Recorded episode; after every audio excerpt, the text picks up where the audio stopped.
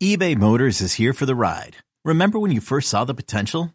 And then through some elbow grease, fresh installs, and a whole lot of love, you transformed 100,000 miles and a body full of rust into a drive that's all your own. Look to your left, look to your right. It's official. No one's got a ride like this. There's nothing else that sounds like, feels like, or looks like the set of wheels in your garage.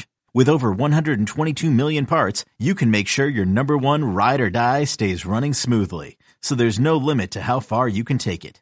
Brake kits, turbochargers, engines, exhaust kits, roof racks, LED headlights, bumpers, whatever your baby needs, eBay Motors has it. And with eBay Guaranteed Fit, it's guaranteed to fit your ride the first time, every time, or your money back. Plus, at these prices, well, you're burning rubber, not cash. Keep your ride or die alive at ebaymotors.com. Eligible items only. Exclusions apply. Hiring for your small business? If you're not looking for professionals on LinkedIn, you're looking in the wrong place. That's like looking for your car keys in a fish tank. LinkedIn helps you hire professionals you can't find anywhere else, even those who aren't actively searching for a new job but might be open to the perfect role. In a given month, over 70% of LinkedIn users don't even visit other leading job sites. So start looking in the right place. With LinkedIn, you can hire professionals like a professional. Post your free job on linkedin.com slash recommend today. Hello, everybody. Welcome to the Wolverine 24-7 podcast, your audio source for all things Michigan football, basketball, and recruiting. I'm your host, Zach Shaw. Steve Lorenz is back. He's here with me, and we are previewing Michigan's national championship matchup against Washington. It's been a long season. I mean, Michigan, I, I believe, has been favored in every single game. So uh, I don't know if they're like a underdog story, but if you if you zoom out and think about where this program was a couple years ago, uh, this is the opportunity for Michigan to close out a a truly uh, exceptional, historic three year stretch in program history. They're 39 and three right now. They've won three Big Ten titles. They've made three college football playoff games. They're 3 0 against Ohio State, 3 0 against Penn State. You know, just I I don't know about you, Steve, but talking to some of the players yesterday and and some of the coaches, and you know, a lot of them kind of are still bringing up that 2020 season. It's just it's crazy how far this program has has come. Now they weren't, you know, there's I don't know if they were quite as bad as they looked in 2020, but still, you think about 2019, 2018, how how far they seemed from this national championship stage, and here they are not only in the championship game, but with with in my mind the best chance one of the big Michigan sports has had to win a national championship uh, of this century. I would argue. So we'll talk about some of the keys to the game and, and make our score predictions as well. And Steve, normally we do the, the keys for the offense and then we switch and then we do keys for the defense. But I think in this matchup, you know, we'll talk about both obviously, but I think we should lead with the keys for the defense because I really do think if if Michigan's defense follows its keys and it does what it needs to do to to slow down Washington's offense, I really think Michigan's going to love its chances of winning this game because that's you know Washington uh, similar to Michigan, great couple year turnaround with their program. They're four and eight in 2021. They are 25 and two since, including 14 and 0 this season. A lot of close wins, a lot of wins where, where maybe they had to sweat. Uh, but also that can be a good thing if you have an experienced team, a, a you know a good leadership core on both sides of the ball. I mean that's that's a compliment to you know be able to win 10 straight games by 10 points or less. Uh, they beat Texas in the Sugar Bowl, and so I think the the the engine of this Washington season is really that passing attack. They lead the country in passing yards per game. They're top 10 in all the different uh, efficiency stats or the the per pass attempt, passer rating, all that kind of stuff. So I really think that's that's the bread and butter of what Washington does. If they throw the ball well, they're probably winning that game. And so far this year, they've thrown the ball well in just about every single game. So, Steve, looking at, at this matchup, Michigan's defense, about as good as it gets pass defense wise. Think about the pass rush and the coverage in the secondary. What is the biggest key for Michigan to slowing down this Washington passing attack? I guess, I mean, multiple keys, obviously. Also, by the way, glad to finally be uh, back. That was pretty ridiculous.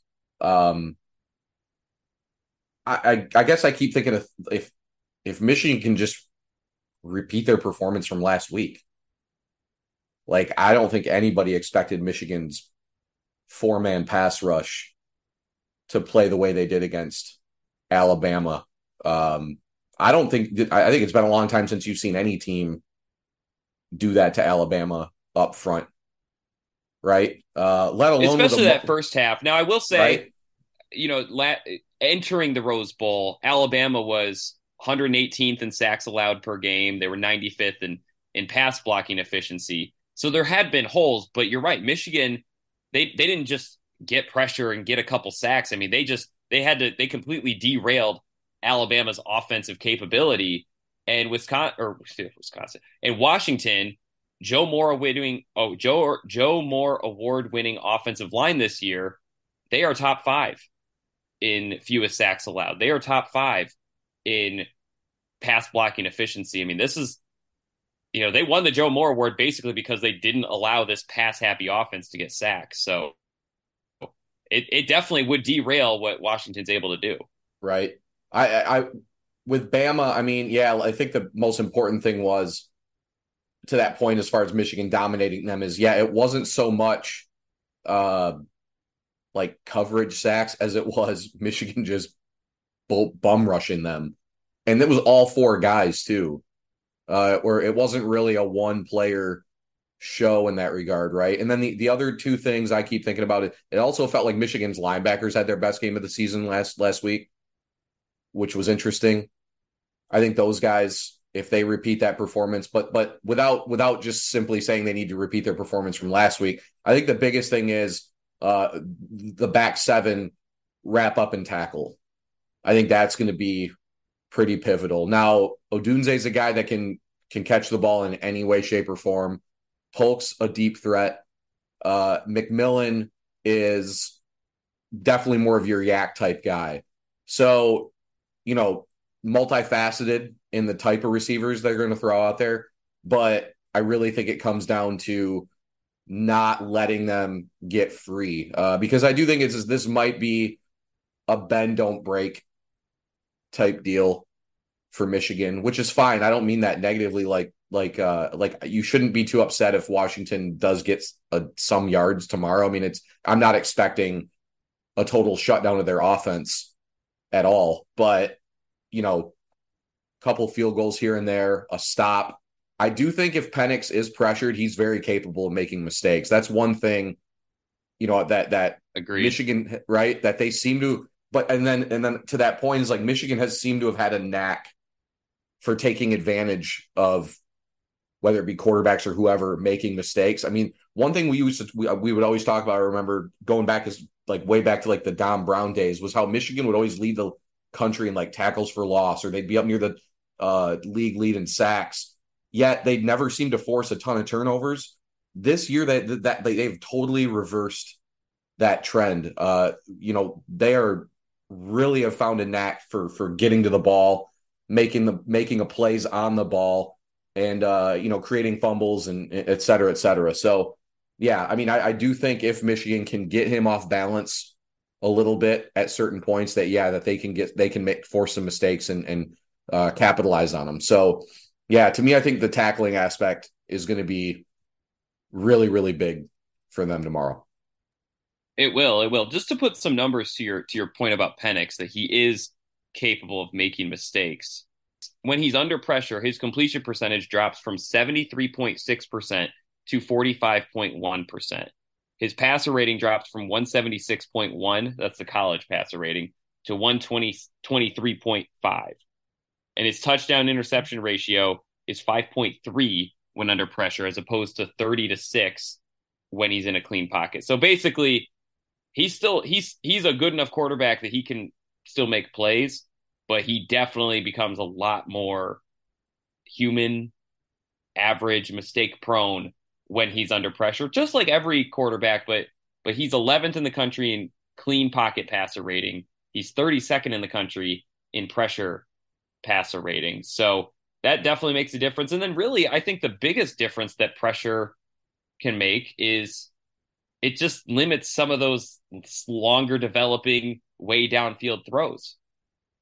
Penix has 10 more pat completions of 20 yards or more downfield air yards than anyone else in the country right now. And I know he's passed a lot more too, and he's thrown probably more passes than anyone in the country to this point. But at the same time, I mean, that's a huge, huge part of the Huskies' offensive game plan. You, you mentioned the three receivers, but Odunze especially, I mean, it feels like he's got some of the best ball skills I can remember seeing at the college level. Uh, and, and I think NFL draft scouts are starting to take notice. I mean, probably probably any other year, he's winning the you know all the na- national receiver of the year awards. So he's very impressive, and and really the the whole receiving corps. I mean, this is not a slight at, at Giles Jackson or anything, but the fact that he's like the sixth or seventh receiver on this Washington team should tell you just how many explosive playmakers they have, how many guys capable of making big plays that they have. So I think the faster you make Penix get rid of the ball, just naturally, I mean, they he can't if he has to get rid of the ball before you know someone's open 35 yards downfield, well that that play's not going to be there. So yeah, and that that was a huge difference in the Alabama game. To your point, you know, Jermaine Burton was this huge deep ball threat. He did not have that did not show in the Rose Bowl. You know, Jalen Milroe, he's got a great arm. He was he was really good at those deep passes. I think they only complete completed one against Michigan. They only attempted three. So that part of their game plan just disappeared. So yeah, I think I think the pressure is a big part of it. And yeah, I think to the secondary, I think you touched on it. Just be aggressive, play your game. You know, the, Michigan's probably the best secondary that Washington has had to face this season. I think Oregon's probably got some pretty good players. I, I but but really the Pac-12 this year, a lot of a lot of quarterbacks put up some pretty impressive passing numbers, and part of that's a, a compliment to them. But I also do think I don't know that it's a conference that has guys like Will Johnson, that has guys like Mike Mikey Sainristil. You know, even Josh Wallace, I think, has had a very underrated, unsung hero type season. But how did he look against Ohio State and Alabama? Because that's you think about receivers. I mean, those are two teams that just are are dripping with four and five star receivers, and I feel like Josh Wallace held his own. I feel like the safeties held their own. It was, and and I do think the linebackers, as as you noted, are getting better and better. You know, Michael Barrett, Junior Colson, Ernest Hausmann. I don't know if coverage has always been a strength for them, but it's starting to become one. So yeah, I think just be aggressive. You know, go into this matchup, and when you see the ball, disrupt it, right? That's one of their four pillars. There's block destruction up front, there's ball disruption in the secondary. And yeah, see what can happen. I think the other key, this is less Washington can beat Michigan in this way, but but Washington, I think it might be in danger of being an extremely one-dimensional offense. And I don't think they faced a defense that can force them to be one-dimensional in, in a in a way that would cost them the game you know, Michigan's defense, they can defend run and pass. But you combine Dillon Johnson, I, I, I don't know if you saw the Sugar Bowl, Steve. I assume you did, but you know, if you're getting carted off in the final minute of a Sugar Bowl win, you know, I, they they say he's going to play, they say he's going to be fine, but you got to wonder if he's going to be good enough to play or like truly 100%. I feel like it might just be the former, and they don't really have a lot of running back depth. No one else on their team has more than 43 carries this year in 14 games.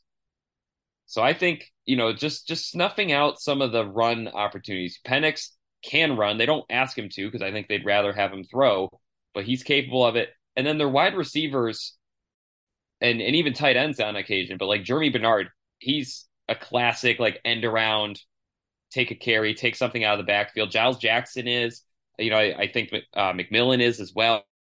I mean, they've got a they've got a number of guys who I think if they don't love what they've got at running back, I feel like they're going to try to catch Michigan off guard with receivers, tight ends, kind of taking some of those carries. So I think the best thing Michigan can do to help out its pass defense is really just be ready, be prepared.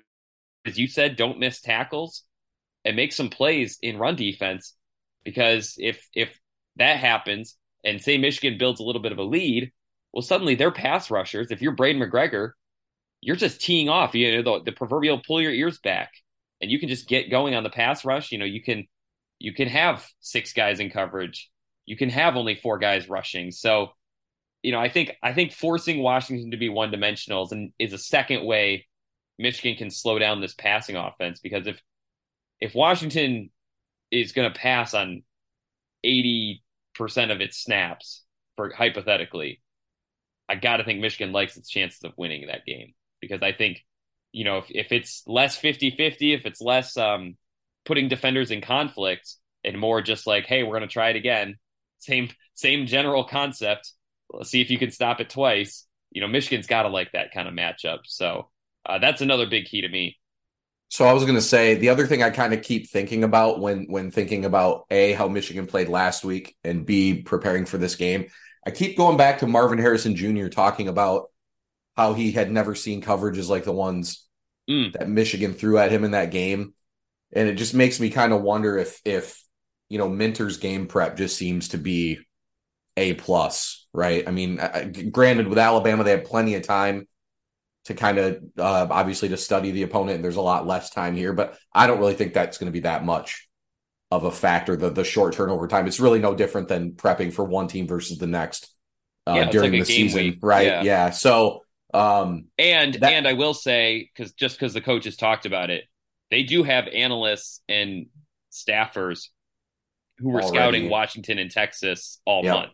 For and sure. I'm sure Washington was doing the same, but something right. to keep in mind. Yep. So uh, that's something I kind of go back to as well. Uh, is just that I mean, when you have, yeah, I think we'd say what that you maybe had the LSU guys in there, Nabers, and uh, was it Thomas? But besides, I think Odunze and, and Harrison Jr. two best receivers in college football this season.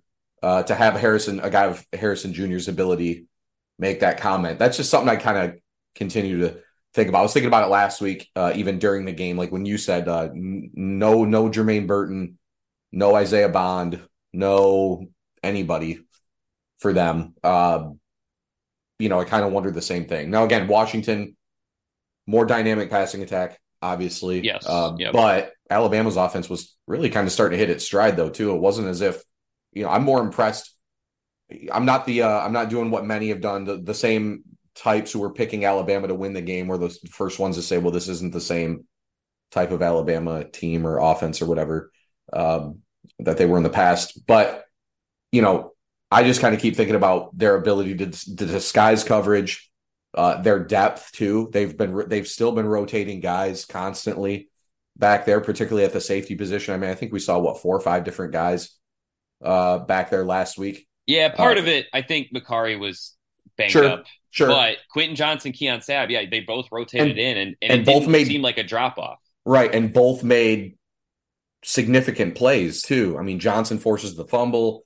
Sabb makes that that one-on-one tackle on the edge. I can't remember which receiver it was, but if he misses that tackle, uh, that is probably going for a big gain. So, uh, you know, not only are they rotating, but the guys that they're bringing in are, are playing at a pretty high level right now as well. So, yeah, that's just something else I kind of keep thinking about. It'll be interesting to see if there's any tangible indication that that Penix is confused or that Michigan is doing something to sort of uh, that's making them a little uncomfortable.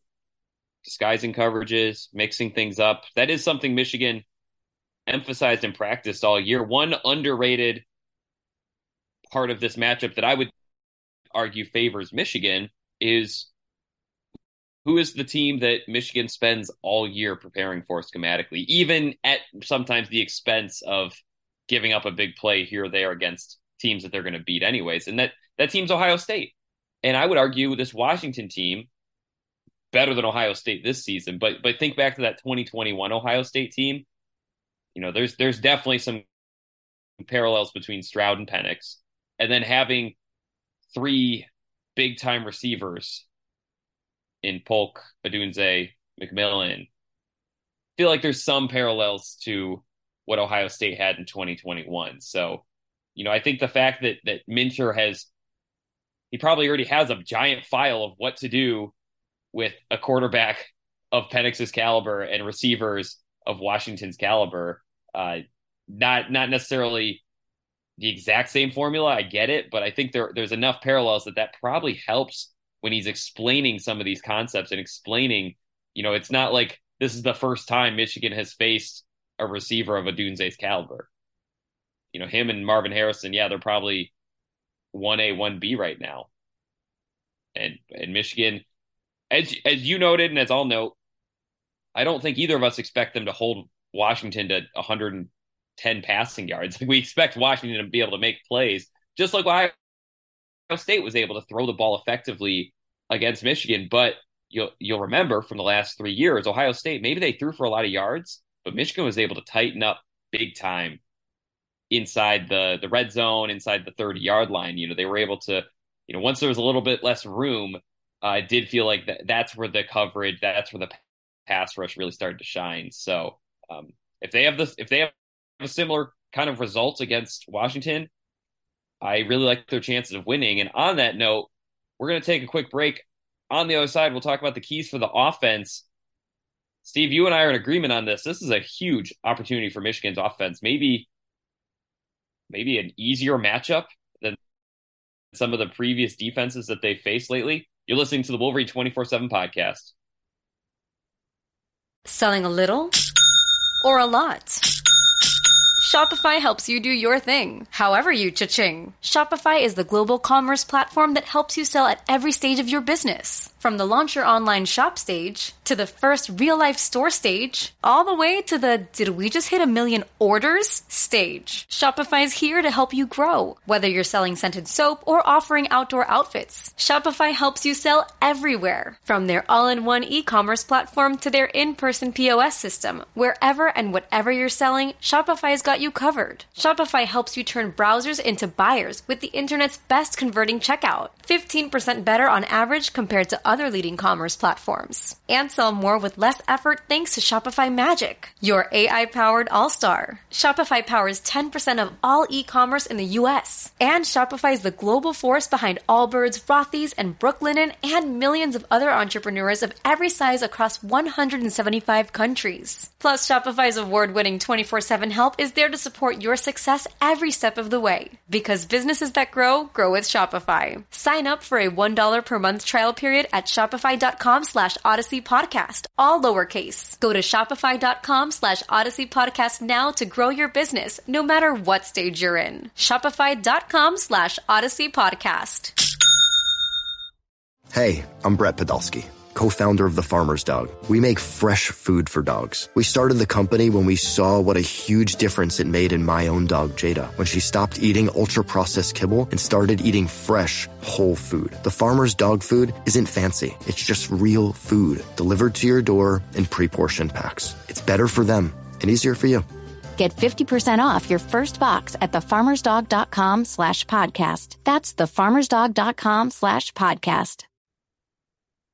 So, Steve, I want you to to jump in first, but I think you and I are are kind of in line. Uh, this Washington defense, it's not Alabama, it's not Ohio State, it's not Iowa, it's not Penn State. Um, frankly, you know, I, I have the different numbers that I kind of use as my key factors. This is a below average defense compared to what Michigan has played all season. So, with that in mind, what is your biggest key for Michigan's offense in this game? Honestly, I think it's it. It's very simple to me. I think it's you just keep doing what you've been doing, right? Michigan is is is a team that's continually for three years now wears down opposing defenses over four quarters. No indication necessarily that that Washington is going to have a high amount of success in slowing Michigan's running game down.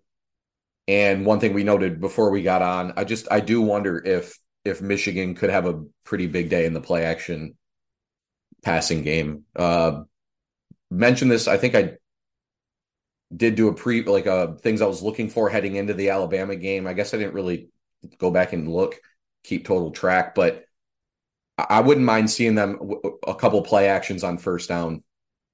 Right? I mean, it, it's just with Michigan, you're expecting run all day uh, from off from the get go.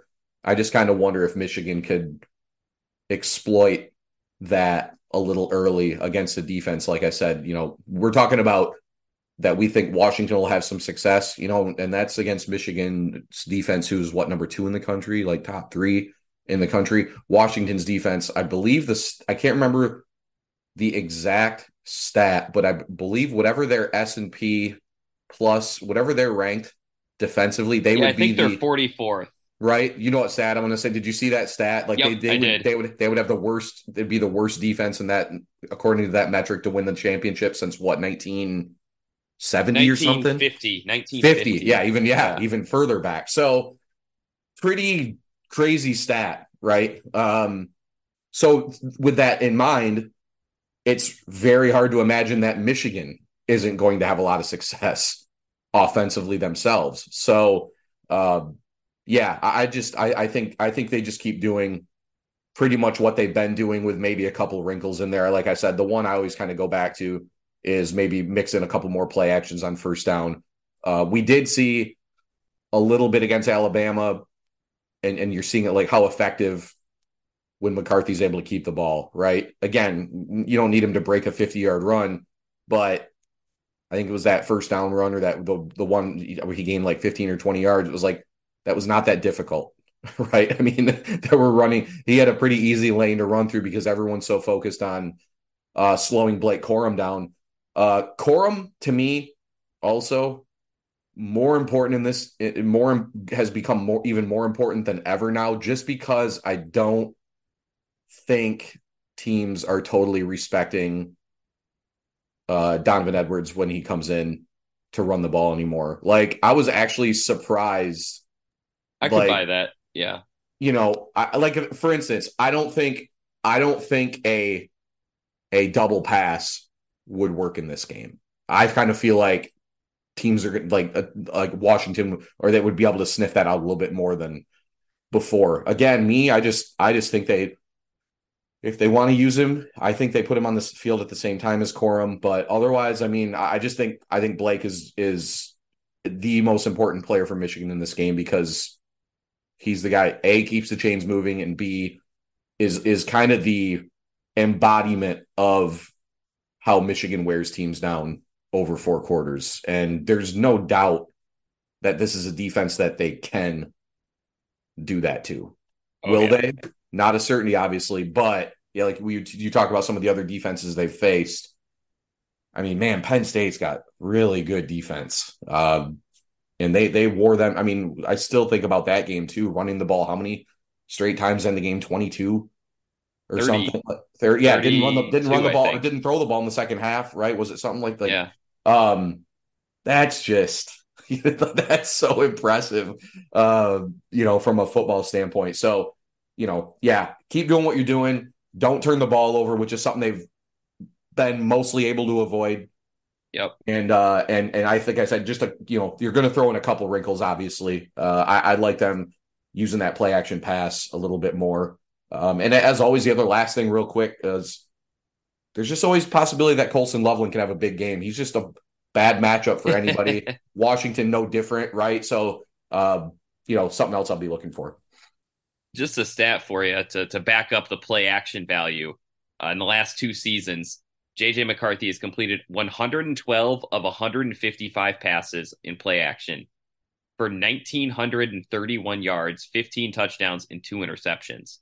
That's a collegiate passer rating of 207.8. That's that's better than Heisman numbers. Those are those are beyond what is realistic to expect at the college level. I mean, those are what you would call video game numbers. So it's it's been a huge asset for them, and obviously part of that is like you can't do it every single play, but yeah, you throw it in there. I, I like the first down approach. I think um, you know just keep keep Washington guessing a little bit because I I'm going to assume based on the rushing defense stats that I'm going to read off in just a moment that Washington's probably going to try to come out and stop the run first uh, and, and and see if they could force Michigan to pass.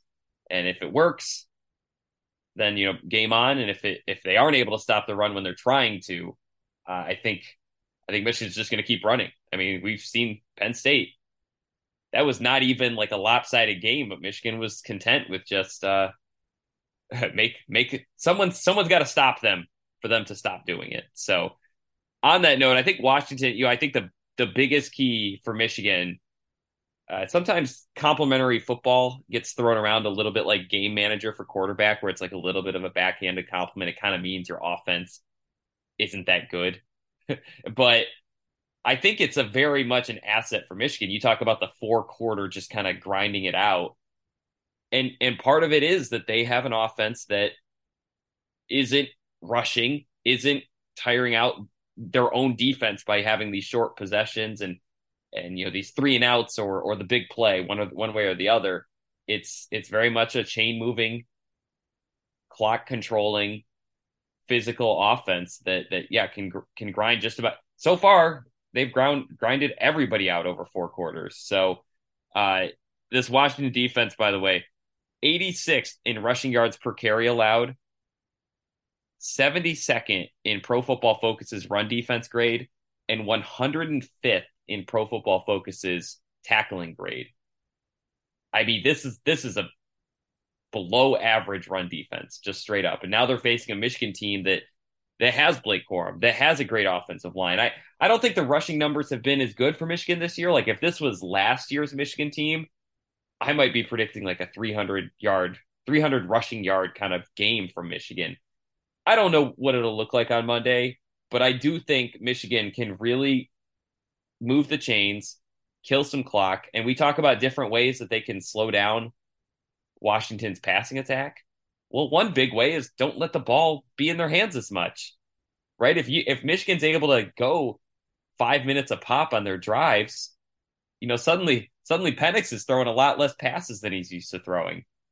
And so I think, you know, again, complimentary football sometimes it it gets used as kind of like a backhanded compliment deal. In this case, it's a full on compliment because I think if, if Michigan's able to effectively control the clock when it has the ball in its hands, that's going to limit what Washington can do when the ball's in their hands. So, in addition to the play action, I do think I think that's that's a really good way for Michigan to, to kind of open things up too. Washington, not a good pass rushing team. Uh, Bralen Trice is great. Don't get me wrong; he leads the country in quarterback pressures, but the rest of the group averaging only one and a half sacks per game as a team outside the top 100 in that. Uh, Michigan's going to have a little bit more time. And so, yeah, play action, maybe some longer developing routes. Maybe you, you scheme to get receivers open instead of just, you know, first or second read and, and, and fired off before someone hits you. A little different than Alabama, in my opinion. I, I think Washington's pass rush a little less in your face. They do have some ball hawks, though. They have 16 interceptions this season, 66 pass breakups. Uh, both of those stats rank in the top 10 nationally. Yeah, I think play action can kind of get that secondary, put that secondary in conflict a little bit. Uh, I think there's there's definitely some opportunities there. Steve, there's a, a lot going on storyline wise. You know, when when two 14 and 0 teams that have never played in these national championships since they started being national championships uh, this is a new stage for both teams, technically. You know, they're both 14 and 0. They both have a lot of seniors and six year guys, fifth year guys. I think I saw Washington has six six year seniors. Um, you know, what what are some other storylines that you think will will play a big factor in Monday's game? Oh, and I do want to ask you on that note, concern level for the special teams. Very rare. I think this might be the first time in our podcast history that we're talking about the concerns or potential concerns on the special teams just because they've always been so good and so consistent, so effective. I uh, wanted to get your thoughts on the concern level there, as well as other factors that will play into this game. Teams always matters in these big games, and, and Michigan laid a total egg last week. I just hard pressed to imagine they'll repeat that performance, right? I mean, I, you can't even really point out like much of a positive in any facet. I mean, even something that wasn't talked about was like uh, Tommy Doman's punts were not good last week.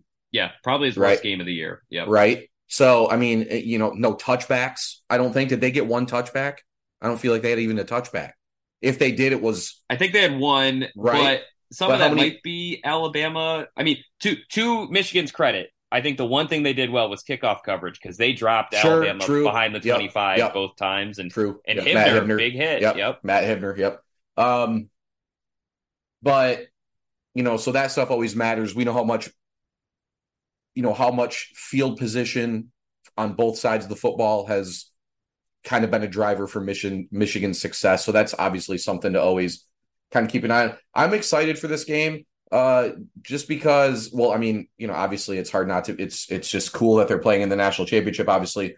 But I like that they're playing Washington, uh, kind of a sort of an old school rival of Michigan's. You know, like i feel like they played Washington like five times when I was a kid in the Rose Bowl. It felt like it was almost always Michigan and Washington there, and they, I believe, they had a home and home there in the in the mid '90s as well, and maybe even in the early 2000s. They just they, they're two yep. teams that have actually played each other a little bit more than what you would expect two teams on opposite sides of the country to have played each other. So I think it's kind of cool that it's Michigan and Washington, uh, and that they'll actually play again the next two seasons. Uh, I think is kind of a neat way to sort of close one chapter of college football history and open up another one. Um, so yeah, and then I, I, guess the other thing is for me, uh, Kalen DeBoer has done an awesome job.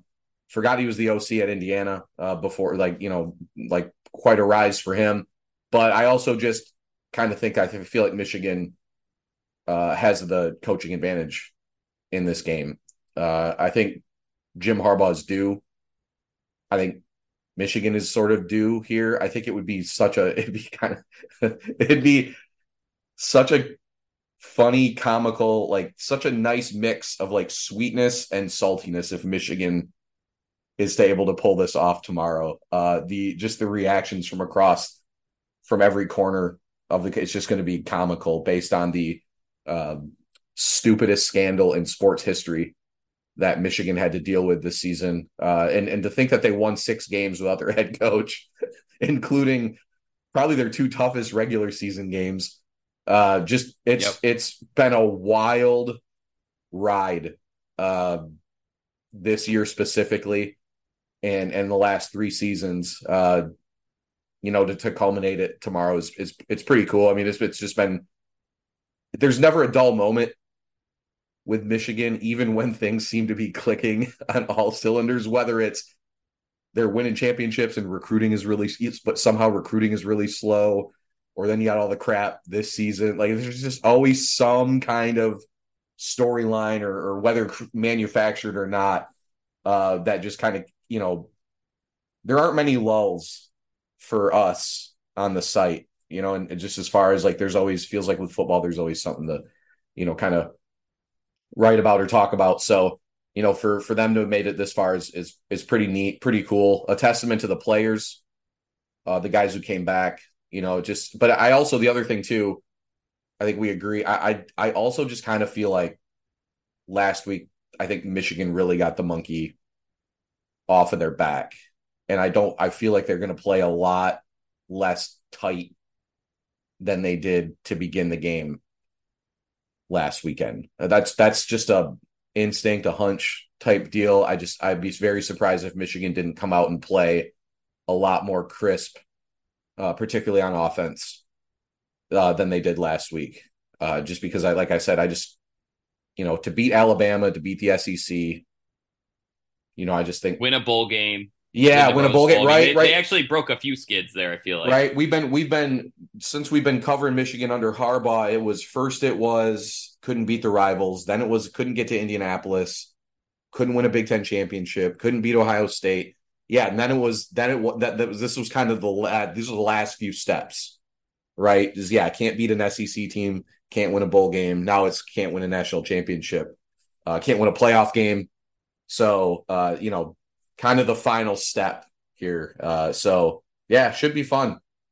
Wish it wasn't at 745 on a Monday. You know, that's, that's always really stupid.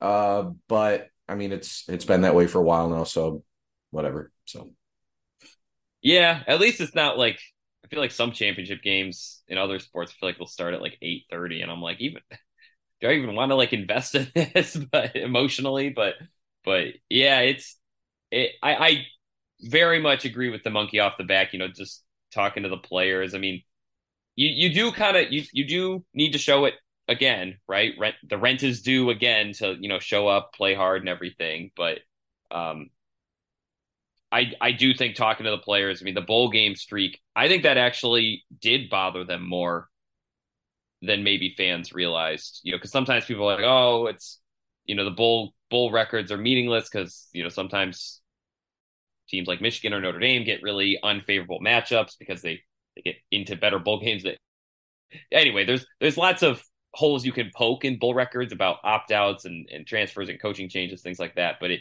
you know, talking to some of the veteran players on Michigan's team, I think it it really was a streak that, that bothered them, just like an Ohio State streak or just like a ranked team on the road. Remember when those stats used to be real common with, you know, they would be attached to Jim Harbaugh's name, like he's blank and 10 against ranked teams on the road or whatever. Uh, so I feel like yeah, I feel like they they have every reason to come out looser. I I'm, I'm fascinated to see how they look at the start because I think I think if you asked Michigan players anonymously, they could tell you how, how they really feel. I think they would tell you that Alabama would beat Washington. I think that they they feel internally that Alabama is better team, worse matchup for Michigan, and, and just a tougher team to take down in bowl games than Washington. So yeah, I think the I think the big factor though, and players talked about it, coaches talked about it, is just like making sure that that uh if you make a bad play, because every football game has like boneheaded mistakes, whether it's a penalty or a dropped punt or I don't know, just like like other mistakes. How do you make sure that you're not spiraling for a bit where you're like, man, I can't believe I dropped that wide open pass in the national championship game. Like it just adds that level of of it can add that level of severity, and that's to me that's where it's advantage Michigan. I think Washington extremely well coached team. A lot of people look at the oh they they only beat such and such team by this many points. They only beat such and such team by that many points. But I think the I look at it as a compliment that they've won all these games close because that tells me that they've been in those what Jim Harbaugh likes to call the football fights, and and they've been in those battles down the stretch. So I think that they've they're actually in a in a weird way more battle tested than Michigan because Michigan, you know, their game against Alabama that was the first time they had trailed in the second half all year. Steve, like that's crazy to make it 13 games and not even trail in the second half uh, is is incredible. So. You know, I think Washington's had a little bit more of the like, we got to find a way to grit this out. We got to find a way to to make this happen. Um, so I do think that helps them but this Michigan team, we've said it since February, January. You know, this is the stars aligning team. I don't know if Michigan's ever going to have so many pieces fall in their favor like this again. Head coach returns, both coordinators return, unanimous All American Heisman finalist caliber running back returns. You have a five star quarterback. He's he's back. He's in his second year as a starter offensive line, get three starter, four starters to return because I'm counting Trente Jones as well. Add you know three high level transfers on defense. Mike Barrett, he got a six year. I don't know if he's getting this. You know, if if the next Mike Barrett is getting six years, he opts to come back.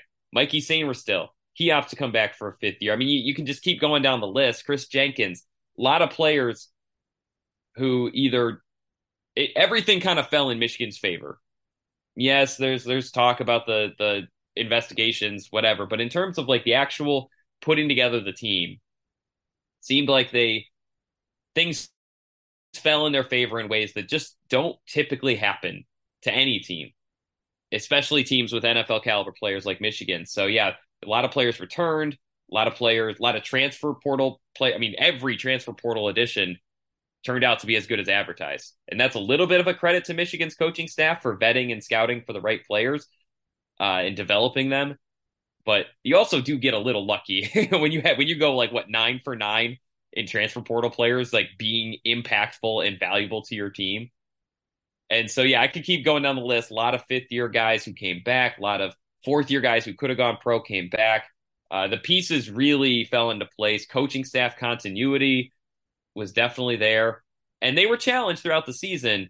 But I liked the analogy that Jim Harbaugh used today in his press conference. He says, really, since since they all opted to come back and, and since the offseason started, you know, Michigan's players, they've been kind of going around the track like they're like they're thoroughbred horse. They've got the blinders on.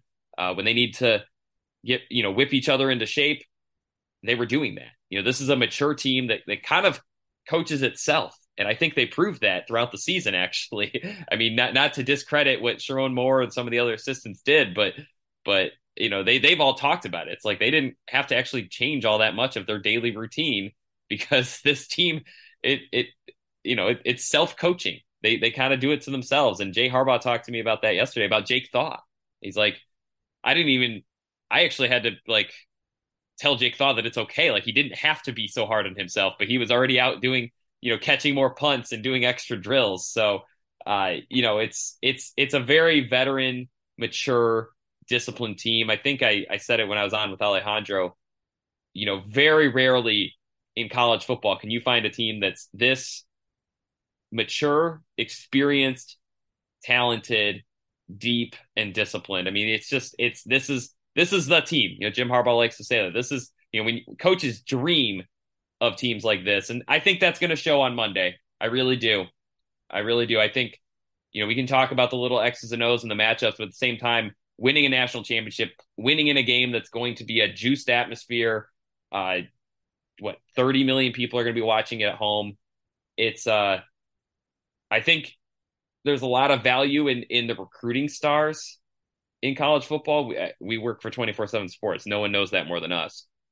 But I think this team, this Michigan team and this Washington team as well have shown that having experience, depth, discipline, maturity, leadership uh, really can make a difference in tight, tense games. I think that made the difference for Michigan against Ohio State.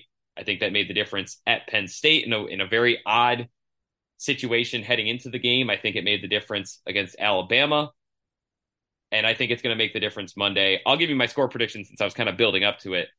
I've got Michigan 38, Washington 27. Steve, any final thoughts on this matchup and your score prediction for the game? Uh, I kind of did my spiel before. Uh, with score wise, uh, yeah, we we so we had the same score. I was going to change it. I'll stick with it though. I, but yeah, I'll say 34 to 24 Michigan. I, I could see Washington. I mean, 24 does seem a little low, but in again, in a way, you talk about Washington's defense statistically, 34 almost seems a little low for Michigan, maybe, right? I mean, it's possible Michigan could put up. I mean, they put up, uh, granted, it was overtime, but they put up 27 against Alabama. Um, yeah, 34 to 24. I think they do it. Kind of hard to believe that they might be the national champions. Uh, but yeah, here we are. Uh, but yeah, I'm going Michigan 34 24. I think JJ McCarthy has another very, very good game for Michigan and, and uh, powers them to victory. Okay, there you go. We're both predicting Michigan to win a national championship on Monday in Houston. Myself, Alejandro, Sam and Josh Newkirk, we're all down in Houston. So we'll have tons of live coverage over at the MichiganInsider.com, Michigan.247sports.com, whether it's before the game, there's been some preview content. There might even be a couple more stories, including this podcast, I suppose. You know, we're pumping out lots of content. During the game, we'll have updates. And then obviously after the game, we'll be able to talk to the players and coaches about the game, win or lose, whatever happens. Uh, so be sure to check all that out over at the MichiganInsider.com, Michigan.247sports.com. And of course, hate to hate to look ahead, but the next week of Michigan football will be incredibly interesting and defining for what's to come. I mean, a lot of decisions to be made. Everyone's talking about Jim Harbaugh, of course, but players too. They have until January 15th to make their NFL draft declarations. A lot of it's probably going to depend on how things go Monday night, of course. So stay tuned for all of that. For Steve Lorenz, I'm Zach Shaw. This has been the Wolverine 24 7 podcast. We'll see you next time. Okay, picture this. It's Friday afternoon when a thought hits you. I can waste another weekend doing the same old whatever, or I can conquer it. I can hop into my all new Hyundai Santa Fe and hit the road. Any road. The steeper, the better. Because my all new Santa Fe is available with HTRAC, all wheel drive, so I can hit the trail without a worry in the world. Heck, with three rows and best in class rear cargo space, I can pack the whole family in with all our gear. We've got available dual wireless charging for our phones, so we'll never lose touch with civilization, and we won't lose touch with the primordial power of Mother Earth. So, which is it? Waste the weekend or do something a little more epic? And conquer it in the all new Hyundai Santa Fe. Visit HyundaiUSA.com or call 562 for more details. Hyundai, there's joy in every journey.